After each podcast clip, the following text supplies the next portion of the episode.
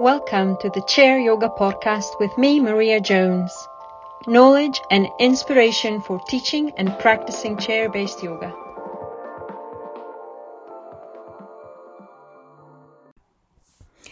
Hello, everyone, and welcome to another episode of the Chair Yoga Podcast.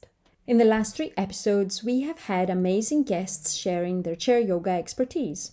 In this episode, I will share my experiences of teaching chair yoga for people with MS.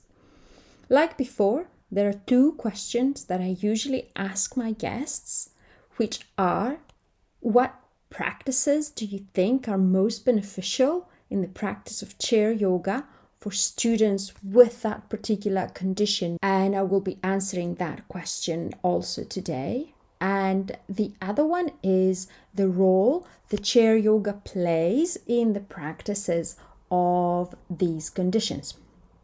So let's begin. I have worked with the MS Society Scotland and people with MS for the last five years non stop. I had only been trained to teach chair yoga to move able bodies as a start. So, the first year before receiving additional training in adapted yoga, it was a bit of a challenge and also a bit of trial and error in what I did with those students. You see, multiple sclerosis or MS is experienced very differently by each and every person who is diagnosed with the disease.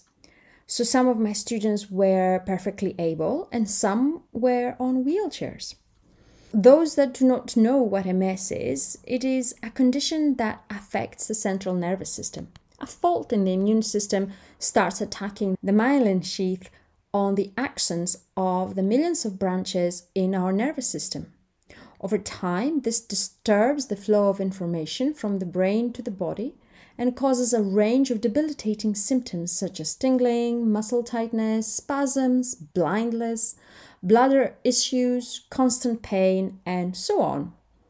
These symptoms also result in chronic fatigue, difficulty standing and walking, poor thinking, and reasoning. As I already said, though, not everyone experiences of MS the same. So, this brings some important considerations that need to be made when teaching people who live with multiple sclerosis. The first consideration and it goes into what practices do you think are beneficial when it comes to teaching yoga for people with MS.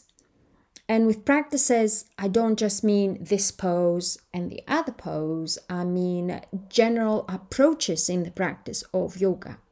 So, the first approach or the first consideration is that there is a wide range of abilities in the classes. Some are able, some not so much. And you need to make space for all the abilities in your classes and adapt the practice of yoga accordingly in order to make everyone feel included.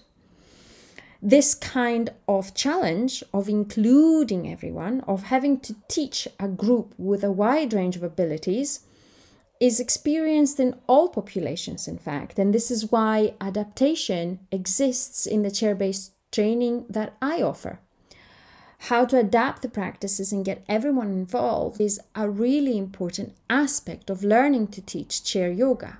It is kind of easy to figure out how to move your body when seated on the chair and do the asana.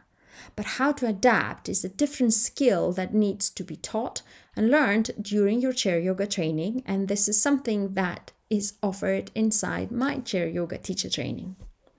So, the second practice or the second approach is related to how changing the landscape of MS is.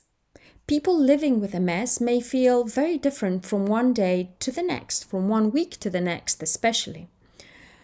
This happens for various reasons, such as symptoms or medication, or even other illness.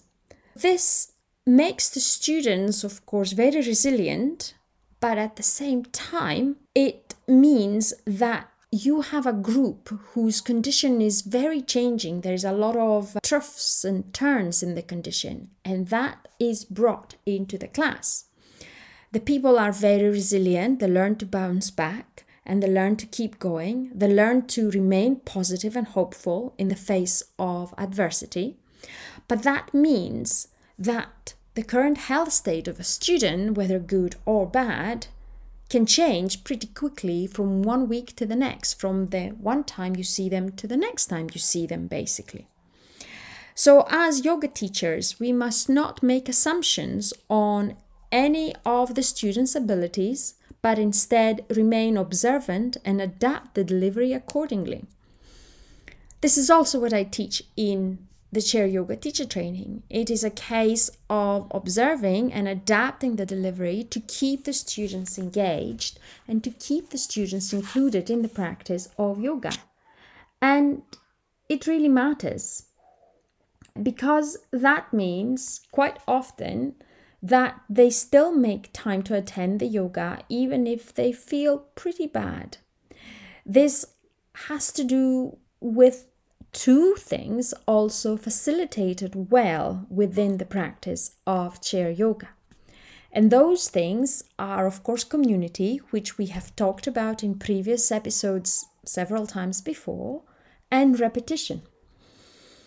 Classes are always a great place to meet, the chair yoga classes.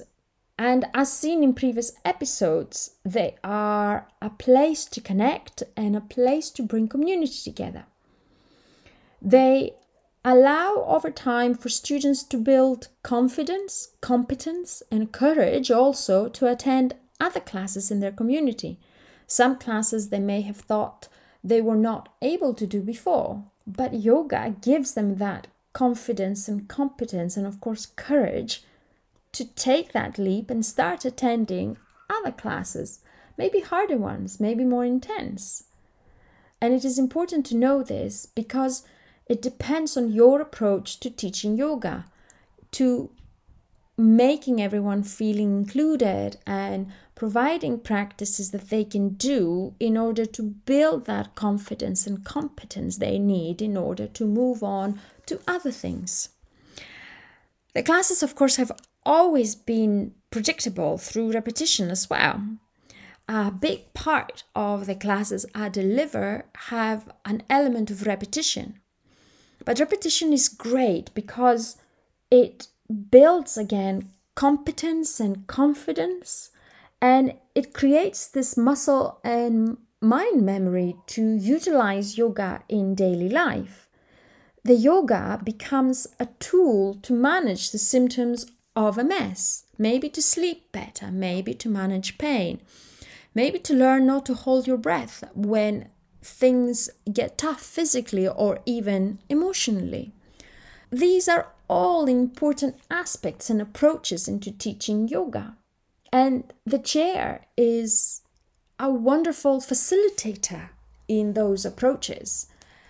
It has been a wonderful intervention in the lives of those living with MS. It is supportive, it is inclusive, and the practices we do on the chair, because they are able to do them, over time they become tools to manage unwanted symptoms of MS.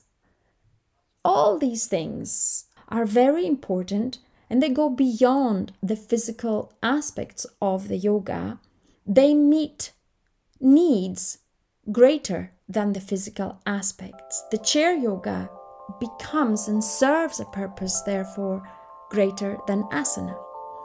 And it allows students to gain confidence, competence, and provide tools they need to manage the unwanted symptoms of multiple sclerosis.